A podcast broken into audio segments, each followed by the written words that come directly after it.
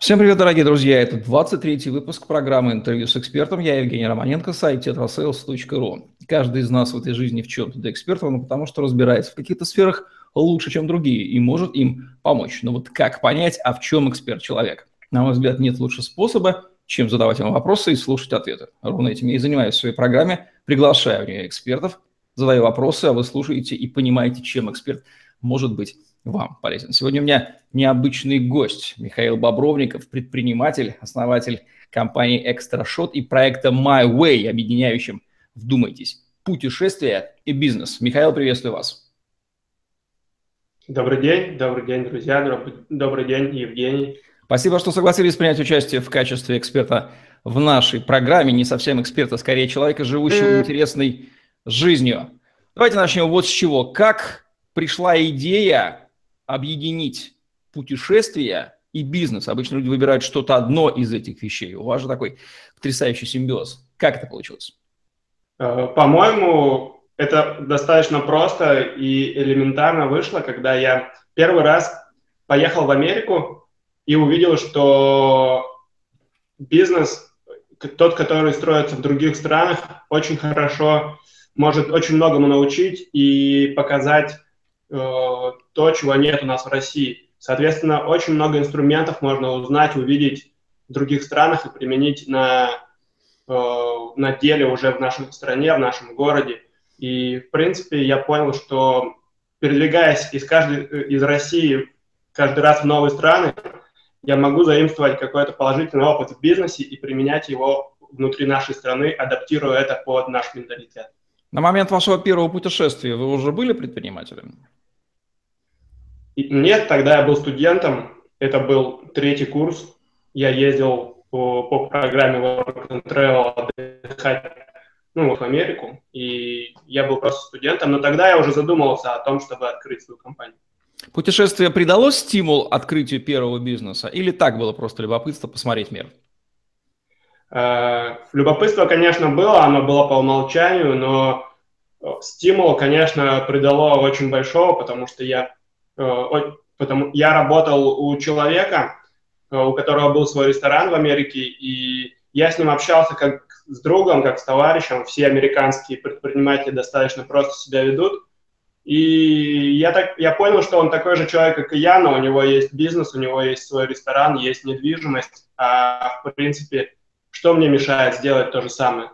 Какие открытия с точки зрения взгляда на мир – именно взгляда будущего предпринимателя Михаила Бобровникова вы сделали во время своего первого путешествия? Прямо такие вот зубодробительные инсайты, которые сказали так, вау, оказывается, так можно, так люди делают, а мы тут сидим и ничего не знаем. Первым открытием было то, что человек, на которого я работал, сам непосредственно встретил меня, пожал мне руку. Он, выгля... он был одет достаточно просто, в шортах, в поло и в каких-то уже не новых кроссовках.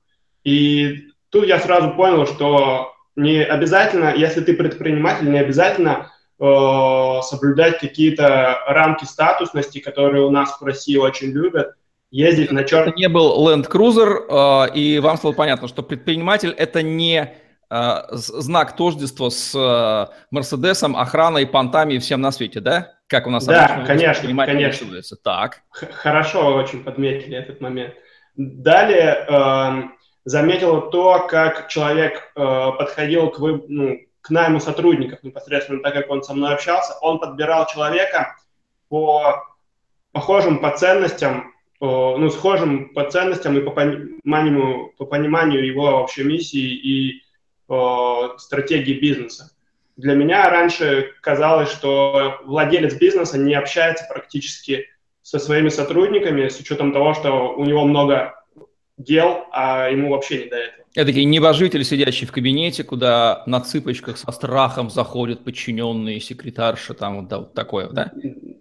Да, многие даже боя, боятся его спросить о чем-то. Здесь оказалось все по-другому.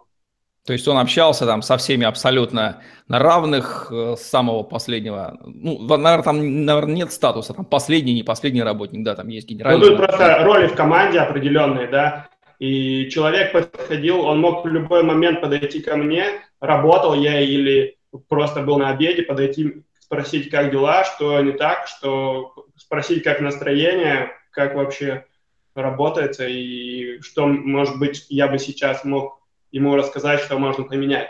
Может быть, онлайн что-то можно сейчас внедрить, и это улучшило процесс работы. То есть человек был готов общаться со всеми своими работниками, а, единство, команда, никакого небожительства, никаких барьеров, диалог, вот эти все открытые вещи, которые у нас э, часто отсутствуют да, между низовыми, между рядовыми работниками и руководителями. Да, да, именно так. Вот вы хорошо все описали, кратко и четко. Хорошо. А обратили ли вы внимание, сколько людей вообще в Соединенных Штатах является предпринимателями? Какой процент населения? И было ли это для вас открытием, что он, в общем-то, немал?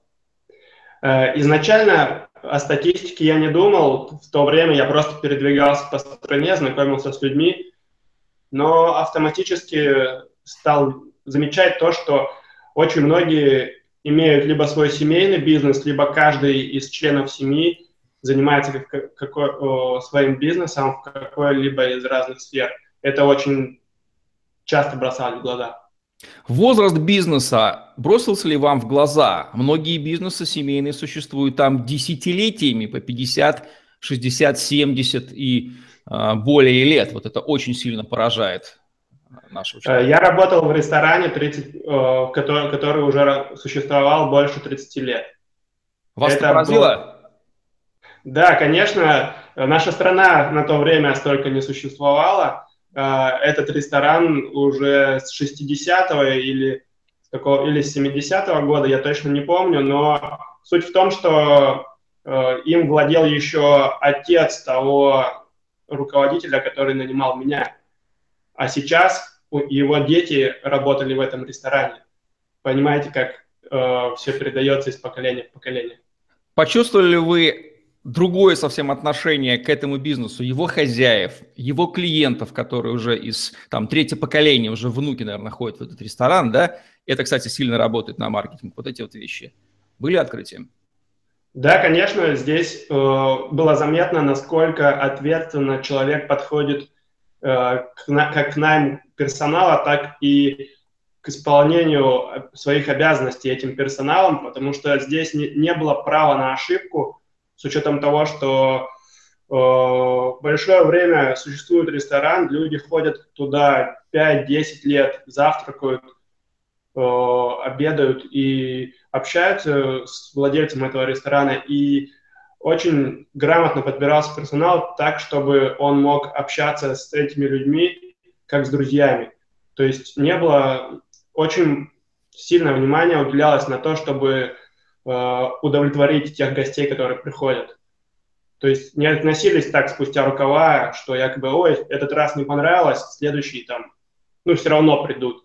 Это очень, вид, очень заметно, вот это именно конкуренция сервиса э, в стране. А, было ли заметно, что совсем разные совершенно возрасты представлены в когорте наемных работников? То есть есть как молодые люди, так и пожилые. Я не знаю, как было в этом, в вашем конкретном ресторане. Но то, что совершенно разных полов, возрастов, национальностей люди работают, лишь бы работали. Вот там нет такой возрастной специфики, как, например, в России, что в общепите только молодежь там 20 до 25. Ну да, если э, немного пошире взглянуть не только на ресторан, котором я работал, а вообще за счет путешествий, я заметил, что в разных странах мира, допустим, официант профессия – это профессия для всех. Там могут работать как молодые девушки, так и женщины возраста 50+. Это не возрастной критерий, это не такая проблема, не какой-то штамп, что мне 40-50, уже пора на пенсию. Это э, наоборот э, шанс к тому, чтобы свой опыт применить с лучшей стороны. Как наемные работники в этом бизнесе относились к своему хозяину? Были ли у них некие такие марксистско-социалистические нотки? Ух, эксплуататор, капиталист обдирает нас, платит не 8 долларов в час, там, а 4 каких-нибудь как надо. Что-то такое. Или дружба, братство и партнерство? Ну, то, о чем вы сказали, они, наверное, даже не слышали такого. Поэтому они относились к нему как к товарищу, как даже, как вы сказали, хозяин, хозяин слова неподходящее. Ну, уважение считаю, было, как человека, который дает им работу, да, с которым вместе они служат клиентам, да, и от этого всем хорошо, вот это ощущение. Конечно, это было. Все понимали, что э, не, если бы не было этого человека, не было вообще бы ничего. Поэтому, э, несмотря на дружественную атмосферу в команде, все понимали, что этот человек, руководитель, он, он здесь главный. Итак, после этого опыта, сколько еще предпринимателей в Америке Михаил Бобровников встретил за время своего первого путешествия? Э, после этого я общался еще с некоторыми э, владельцами ресторанов и разных других бизнесов, но это было буквально 5-10 человек, совсем из разных сфер, и у них я смог тоже научиться очень многому. С какими открытиями и идеями и намерениями, которые фонтанировали а, из вас, вернулся Михаил после этой поездки? И как изменилась его жизнь дальше? Я, как сейчас помню, когда приехал в Россию, сразу загорелся идеей открыть собственную кофейню, потому что на каждом шагу видел Starbucks, кофе с собой продавался всем, абсолютно каждому, и даже не, не нужно было выходить из машины, чтобы купить этот стаканчик с кофе и продолжить свой путь. И я вернулся в Россию с пониманием того, что я хочу открыть небольшой ресторан, даже кофейню, кофе с собой, сэндвичи и что-то вот такое в западном стиле. Чем закончилась эта история с кофейней? Самое интересное, что эта история закончилась на этапе бизнес-плана, когда мы посчитали, сколько денег нам потребуется. Мы подумали в тот момент, что эта сумма неподъемная, что таких денег мы никогда не найдем. И в итоге я устроился в компанию Starbucks для того, чтобы развиваться в кофейном бизнесе. И, в принципе, из компании Starbucks появилась компания Extrashot. После первого путешествия по Штатам, какие еще страны вы посетили в своей жизни? Э, на данный момент их насчитывается больше 25 стран. Э, в основном это Европа, потому что она достаточно близко находится. Также был Гонконг, Китай, э, Казахстан. И вот Азию еще не так много посетил, но вот Европа практически вся Центральная Европа, Восточная, э, Прибалтика. Ну, я думаю, нет смысла перечислять, но из таких самых запоминающихся это была Италия, Норвегия, и я думаю, что Польша. Это был какой-то принцип или вот какая страна, куда карта легла, туда и ехали? Э, сначала все начиналось просто как э, поездка, туристическая поездка с друзьями, просто для отдыха.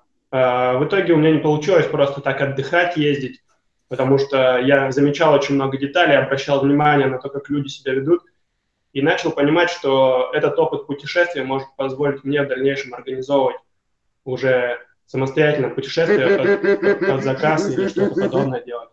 Соответственно, э, Извините, я отвлекся, у меня там телефон звонил. Да, мысль, мысль ясна, опыт путешествий. Правильно я понимаю, что да. одновременно, в общем-то, изучали, изучали и страну, изучали и бизнес, изучали людей, потому что все эти вещи идут, конечно, рука об руку, и голова наполнялась инсайтами как с точки зрения жизни в другой стране, пребывания людей, так с точки зрения ведения дел в другой стране. Да, конечно, это совершенно э, правильно, потому что я, когда я путешествовал, я старался как можно больше знакомиться с новыми людьми и познавать то, как они живут в том или ином городе, в той или иной стране, как они себя ведут, как можно ближе приближаться к их э, настоящей жизни, отдаля, ну, отдаляясь от этих э, стандартных туристических городов хотелось побывать именно в глубинке и увидеть настоящую жизнь в этой стране, в городе. В этом была вся суть. Увидеть, как люди ведут свой бизнес. Если взять все страны, которые вы объехали, положить их на одну чашу весов и, ну, вернее, на одну половину стола, на другую сторону, положить нашу страну, несмотря на все различия между странами, что, на ваш взгляд, с точки зрения бизнеса, подхода к бизнесу обычных людей, обычных предпринимателей, объединяет все страны, которые не являются Российской Федерацией? Какие вот явные, яркие моменты, о которых нужно бы, хотелось бы сказать нашим предпринимателям, мол, смотрите, ребята, у них вот так, и это потому так, потому что это надо так. Ну, могу сказать, что э, объединяет их одна простая деталь – это умение планировать, э, умение четко соответствовать своему заданному плану, действовать не большими резкими шагами, а по чуть-чуть, понемногу добиваясь, небольшими шагами добиваясь своей цели и постепенно, с учетом какого-то определенного промежутка времени и затраченных усилий, они добиваются своих результатов. То есть терпение нас... в достижении цели, так? Постановка да, цели и методичное да. ее достижение, а не вот лишь бы или миллиард сразу, или мне ничего, ничего не надо, буду на печи лежать. Вот такое. Да, все верно. Хорошо. А что касается клиентского сервиса, изучения клиентов, выстраивания отношений с клиентами, долгосрочного планирования, да, там на годы вперед, на десятилетия, эти вещи бросились, можно ли сказать, что бизнес не российский отличается вот этой вот ярко выраженной долгосрочной ориентацией. Я вообще считаю, что краткосрочная ориентация бизнеса – это, конечно, бич нашего российского бизнеса. Нам либо сразу быстро, либо ничего вообще никогда.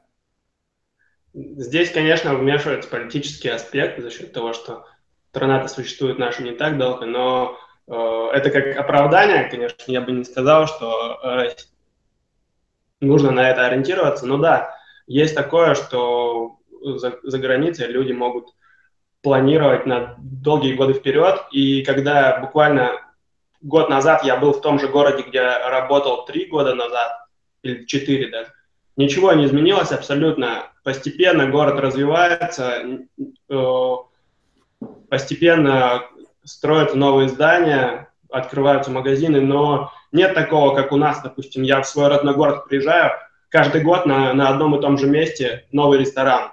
То есть э, ежегодно что-то меняется. А в той же Америке или в Европе э, постепенно идет развитие, нет каких-то резких изменений, потому что они просто настроены на то, что сразу успеха не добиться. То есть отсутствие резких изменений и многолетнее существование бизнеса – это отличительная черта. Да, в России современной ну, нет бизнесов, которые существовали бы десятилетиями. Мы не берем предприятия, оставшиеся с советского времени, просто реформированные, сменившие вывеску, именно из бизнесов созданных, но, может быть, какой-то процент компаний существует лет по 20 благодаря усилиям руководителей. Впрочем, мы понимаем, а, с чем это связано. Конечно, развитые рынки тем отличаются от развивающихся. В то же время, в то же время, как пришла идея того, что можно объединить путешествия и бизнес, и главное показать людям через путешествия, показать возможности пополнения, что ли, своих, своей базы данных, своих знаний, переноса их на российскую почву. По большому счету, то, что вы делаете, это называется такой осознанный импорт чужого опыта через осознание чужого опыта, через пропускание и перенос на родную землю, которая неизбежно улучшает качество бизнеса. То есть миссия ваша – именно в этом и заключается. Не знаю, понимаете это или нет.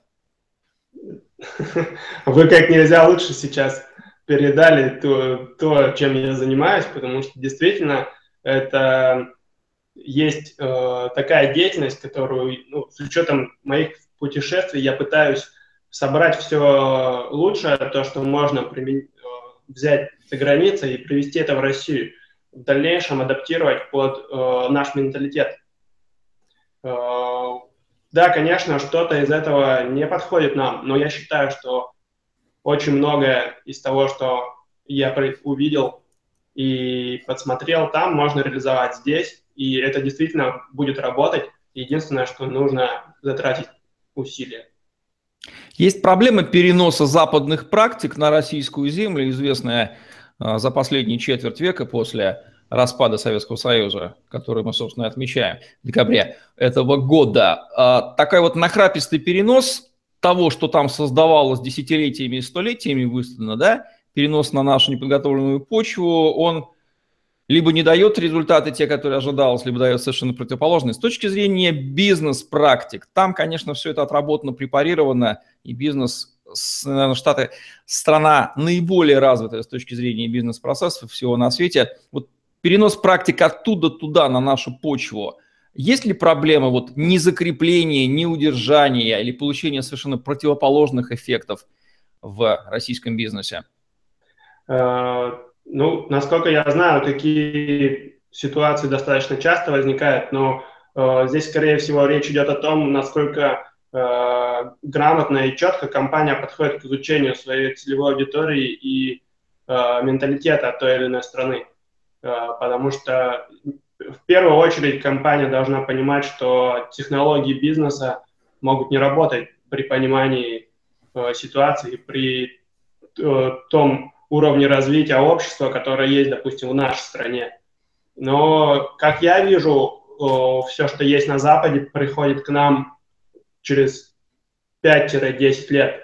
То есть то, что там сейчас популярно, 5-10 лет, и здесь оно у нас тоже плотно приживется в обществе. Что, на ваш взгляд, мешает адаптации хороших, правильных бизнес-практик, технологичности и системности их бизнеса на российской земле? Какие такие вещи, барьеры, косяки, выражусь так, в головах русского человека мешают, препятствуют их нормальной адаптации?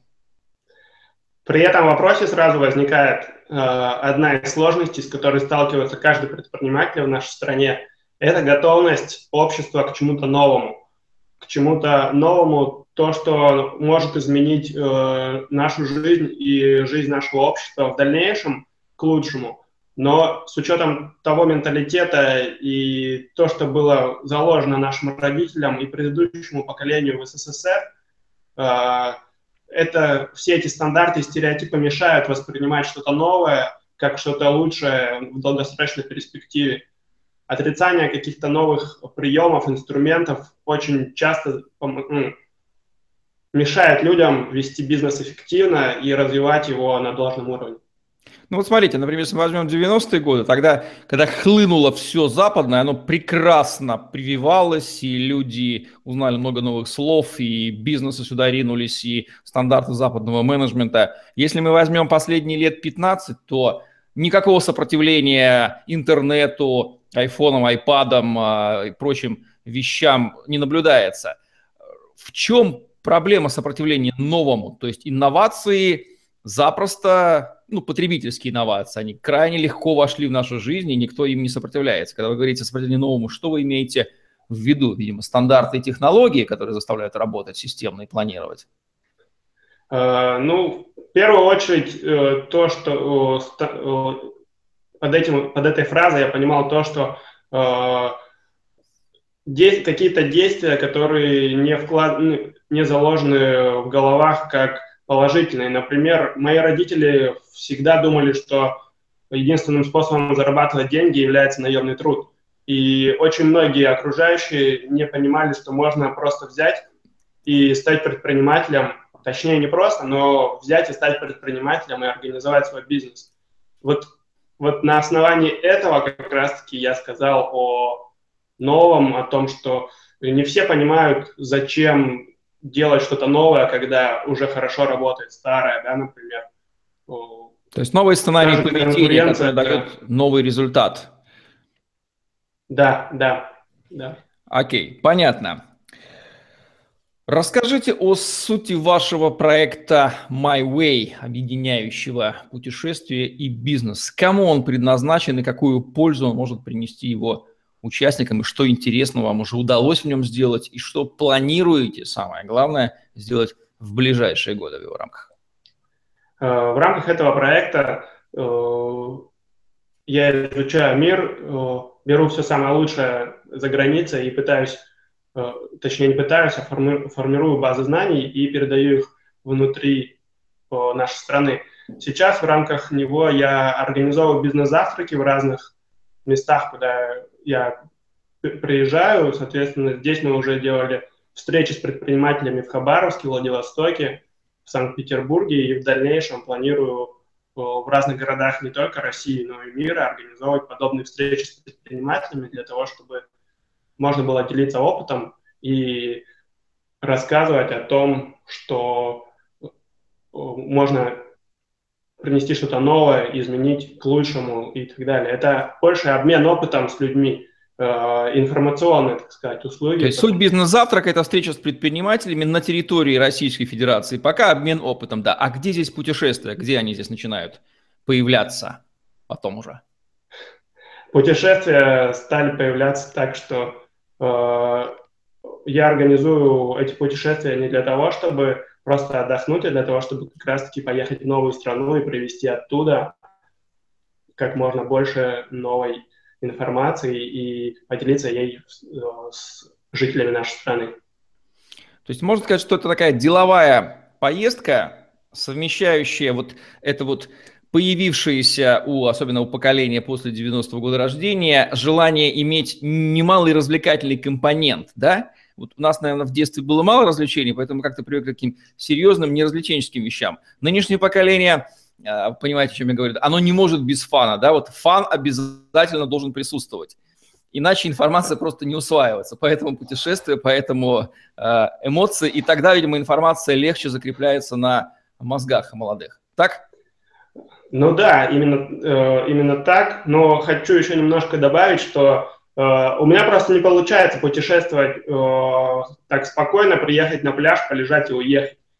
У меня есть жажда того изучения, познания нового. Я приезжаю в новую страну, я пытаюсь, точнее, знакомлюсь с новыми людьми, предпринимателями. Моей целью является не просто приехать отдохнуть и уехать, потратить деньги и уехать, а именно получить как можно больше общения, контактов полезных и информации о том, как живут люди. Это намного ценнее для меня, чем просто поехать отдохнуть. Большинство моих путешествий это именно э, больше похоже на какую-то работу за счет того, что я всегда встречаюсь, встречи, общение, публикации в социальных сетях какой-то э, инфо, полезной информации. Это больше напоминает э, действительно работу, а не просто отдых. На какую целевую аудиторию рассчитан проект уже по факту, вот де-факто? Кто с вами ездил? Каких возрастов, полов? Э, люди ездили разные, встречались мы также с разными людьми, но в основном это от 20 до 30 лет целевая аудитория. То есть молодежь, то есть молодежь. Какие да. страны вы уже посещали с вашими, будем называть их прямо, клиентами, если вы их так называете, партнеры по путешествиям? Да, ездили э, в Норвегию, э, в Европу, в Америку. Что говорят, какие отзывы у них? Только положительные отзывы. Очень много нового люди узнают и видят, как развивается, развиваются страны. Некоторые даже в шоке от того, что видят, потому что э, когда ты всю жизнь работаешь по одной и той же сложной схеме, а видишь как можно работать иначе, применять какие-то новые инструменты. Сразу у некоторых шок появляется, они даже не верят, что так возможно. Это уже действующие предприниматели или люди, которым нужен волшебный пинок, и вы им, собственно, и даете этот пинок с помощью этого путешествия? Это в основном действующие предприниматели, те, кто могут позволить себе а, вытащить, ну, найти какое-то время для поездки и за счет этого им необходимо уже как можно больше получить новой информации для того, чтобы приехать и развивать свой новый бизнес. Как свой, они вас свой, находят? Свой... Как они вас находят, узнают о вас и говорят, о, Михаил, отвези меня, пожалуйста, мне нужен такой вот гид по земному шару, я давно мечтал соединить бизнес и путешествие. Это же отличная идея. Э, это все, само собой, начало работать, когда я в какой-то момент э, начал участвовать в мероприятиях, знакомиться с людьми. В основном это нетворкинг, люди узнают обо мне из социальных сетей, и за счет моей активной деятельности, именно бизнес-деятельности и новых знакомств в плане ну, именно в деловой сфере. Какие планы, по каким странам у вас э, расписаны на, может быть, уже на Новый год и на год 2017? Э, на Новый год еду в Грузию, в Армению. Очень хочу посмотреть две этих красивых страны и позаимствовать предпринимательский опыт там. Я думаю, что там тоже есть чему поучиться. И дальше планирую в Америку в апреле съездить снова на западное побережье, очень много штатов там еще не посетил и хочу восполнить этот пробел. Также летом планируем по России проехать именно по нашим регионам, предлагаю путешествия. И на следующий год, ну, окончание следующего года хотелось бы завершить в Латинской Америке. Вот возьмем, например, поездку в Штаты. Как технически выглядит путешествие группы ваших единомышленников, сколько их, как вы туда едете, что вы там делаете, на чем вы передвигаетесь, как питаетесь, чем занимаетесь. Э, расскажите вот в подробностях очень интересно. Э. Живопишите так прям.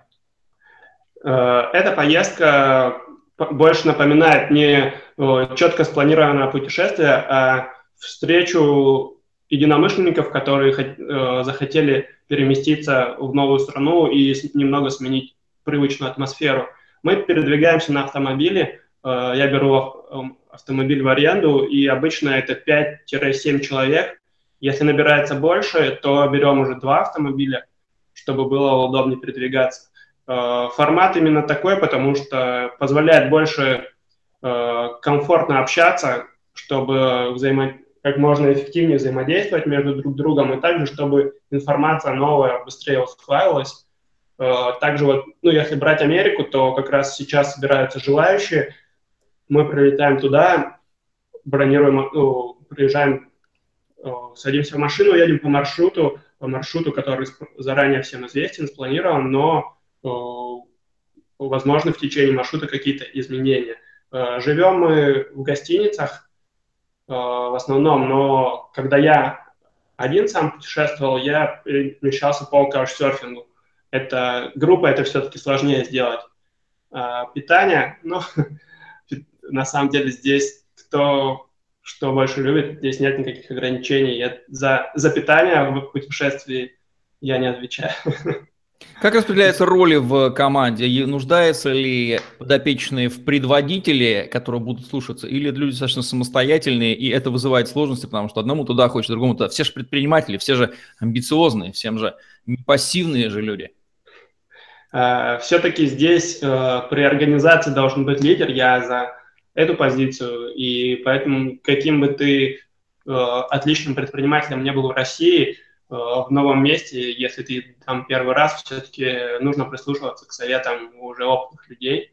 И как, как раз-таки здесь я занимаю больше позицию лидера и того, кому прислушиваются. Я пытаюсь дать понять, что все-таки нужно работать в команде, но прислушиваться одного лидера.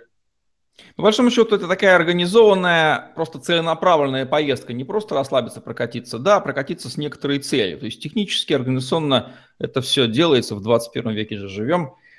А какие основные сложности и сопротивления возникают у потенциальных путешественников, когда им вот и хочется, и колется, вы прям читаете в глазах там, а вот, вот и они вам задают эти вопросы, вы эти возражения отрабатываете. Вот три самых распространенных сопротивления и сразу ответа на них. Могу сказать, что первое – это всегда хочется все и сразу, но этого не бывает, как мы знаем. Второе – это э, непонимание рисков и ответственности за свои действия. И в новых странах люди очень часто делают, пытаются что-то начать Э, делать за счет своих амбиций, но я очень часто стараюсь их приостановить в этом плане. И третье – это все-таки страхи определенные есть у людей, то, что поехать в страну, допустим, это невозможно, это очень часто такой стереотип, с которым я встречаюсь. Какие рекомендации вы дали бы отечественным предпринимателям от 20 лет от роду.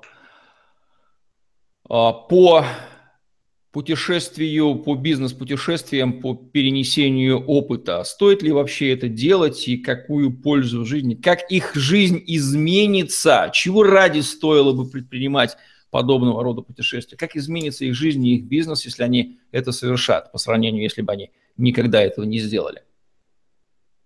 Э, я бы сказал, посоветовал тем, кто еще этого никогда не делал, как можно быстрее собраться и поехать.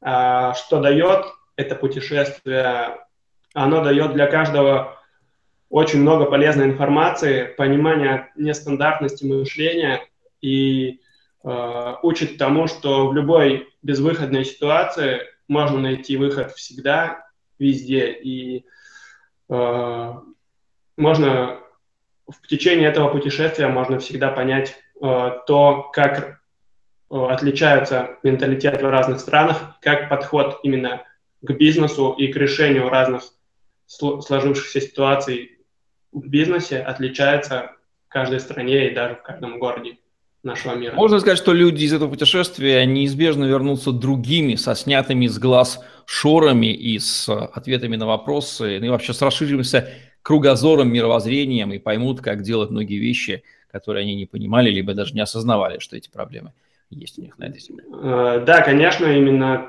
то, что вы сказали, очень хорошо подходит. Как раз-таки об этом я и хотел сказать, что люди могут приехать в страну и сами себя не узнать за счет того, что буквально поездка в две недели может изменить кардинально всю их жизнь и дать понять, что э, очень много они делали не так, и очень многое нужно менять для того, чтобы достичь тех целей, которые стоят перед ними. Предприниматели – люди, которые измеряют все ресурсами. Два самых распространенных ресурса – это время и деньги. Есть ли какие-то опытные параметры, сколько по времени занимает эта поездка и сколько денег она потребует от потенциального участника? Если брать ту же Америку, в которую мы сейчас планируем путешествие, это две недели, сумма на поездку без учета э, авиаперелета полторы тысячи долларов. Плюс авиаперелет, я думаю, что две, две с половиной тысячи долларов. Ну, достаточно доступно для человека бизнеса, вполне можно себе позволить. А встречаетесь ли вы с таким вопросом, Михаил, а зачем ты нам вообще? Мы сами взяли, да сам взял, да поехал. И как вы на него отвечаете? С таким э, вопросом очень часто встречаюсь, и вообще не только в путешествиях, но и в жизни, когда пытаешься помочь человеку настроить его бизнес-процессы. Но буквально несколько вопросов, которые я задаю часто людям несколько вопросов по путешествиям, которые дают понять, что они очень много не знают.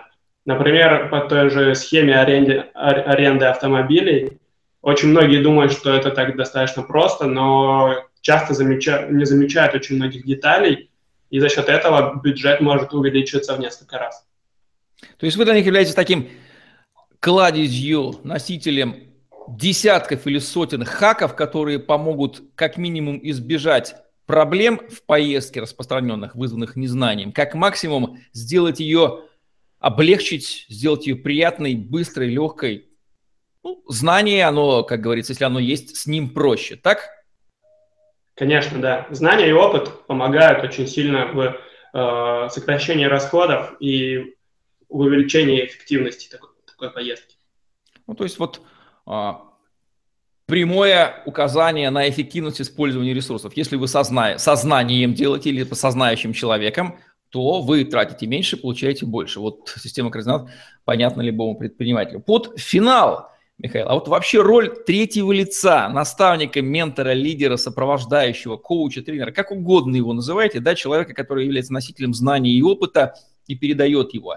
Как, на ваш взгляд, она осознается, ее ценность нашим отечественным бизнесом? Ведь у нас предпринимателям не очень принято кому-то рассказывать о своих проблемах, кому-то жаловаться. То есть со взаимопониманием в предпринимательской среде очень сложно. Мало кто понимает этих людей, поэтому они сбиваются в свои тусовки. Вот здесь роль компонентов взаимопонимания, она присутствует явно или неявно? Является ли она такая сама по себе ценностью этой поездки, что в когорте таких же, как и ты, людей, понимающих тебя и твои проблемы, вы вместе это делаете? Конечно, э, это очень ну, помогает людям объединиться, и я считаю, что роль вот этого третьего человека, о котором вы говорите, очень важна э, за счет того, что э, в любом, на любом стадии развития бизнеса людям нужен как наставник, помощник, коуч, консультант, неважно, как его называть, человек, который сможет помочь предпринимателям взглянуть со стороны на их бизнес и подсказать высказать просто свое мнение с учетом своего достаточно уже большого опыта и помочь им сделать верный шаг в нужном направлении. Кто является таким лицом для Михаила Бобровникова или лицами? У меня есть несколько таких людей. Э, они разделяются на тех, с кем я знаком лично, и тех, с кем я не знаком. Э, могу сказать, именно мой личный наставник – это Алексей Иващенко, с которым мы работали по компании Shot. Я с ним очень хорошо общаюсь, он очень позитивный и очень опытный предприниматель, на которого стоит равняться. А из тех, с кем я пока лично не знаком, это Олег Тиньков, человек, о котором многие говорят, и тот человек, по-моему, который является одним из ярких предпринимателей в нашей стране. Как вы видите будущее российского класса предпринимателей, будущее российского бизнеса? Времена-то, в общем-то, непростые. А, плохо было слышно вопрос, повторите, пожалуйста. Как вы видите будущее российского класса предпринимателей, российского бизнеса? Времена-то непростые. А, я, ну, с учетом того опыта, сколько я занимаюсь бизнесом, это уже чуть больше э, трех лет, э, вижу, что именно бизнес-тусовка развивается, количество предпринимателей с каждым годом увеличивается – Э, самое важное, что увеличивается количество тех, кто хочет попробовать. С учетом этого э, количество когда-нибудь перерастет в качество, и э, чем больше тех, кто хочет попробовать, тем больше тех, кто в итоге организует свою компанию и делает нашу страну лучше. Я считаю, что в дальнейшем те, кто хотят что-то делать, действовать, они смогут использовать эти непростые времена в своих целях и из минусов получить плюс. Можно сказать, что патриотизм – это в том числе и желание сделать свою страну лучше вот на своем локальном уровне. То, что ты можешь сделать, то берешь и делаешь, а не какие-то там прожекты, чтобы мир переворачивать. Ну, да, конечно, э, то, о чем вы говорите, это очень важно для того, чтобы каждый человек понимал, что э, для, просто для того, ну, чтобы сделать что-то лучше в своем родном хотя бы городе или стране, нужно начать, начать делать это небольшими шагами, и в итоге, э, если его терпения и сил доста- будет э, достаточно, то он сможет изменить и жизнь и в городе, и в стране, и в мире. Ну что ж, вот отличное резюме. Если вы хотите сделать свою страну лучше, то как минимум опыт и практика других стран, а человечество всегда славилось обменом опытом вам не помешает. Ну а в приобретении этого опыта и знаний роль проводника, грамотного гида, который является таким же предпринимателем, как и вы, не нужно объяснять, насколько она важна и цена. Вот такое получилось у нас интервью с Михаилом Бобровниковым, предпринимателем, основателем проекта My Way, который объединяет путешествия и приобретение бизнес-знаний. Спасибо, Михаил. Будем завершать наш сегодняшний выпуск программы «Интервью с экспертом». Евгений Романенко и Михаил Бобровников были с вами. Лайк, комментарий, tetrasails.ru, YouTube, Podster, хэштег tetrasails вам в помощь для поиска информации в интернете. Посмотрите интервью с другими экспертами, делайте бизнес, путешествуйте, делайте вашу страну лучше. Всем пока-пока.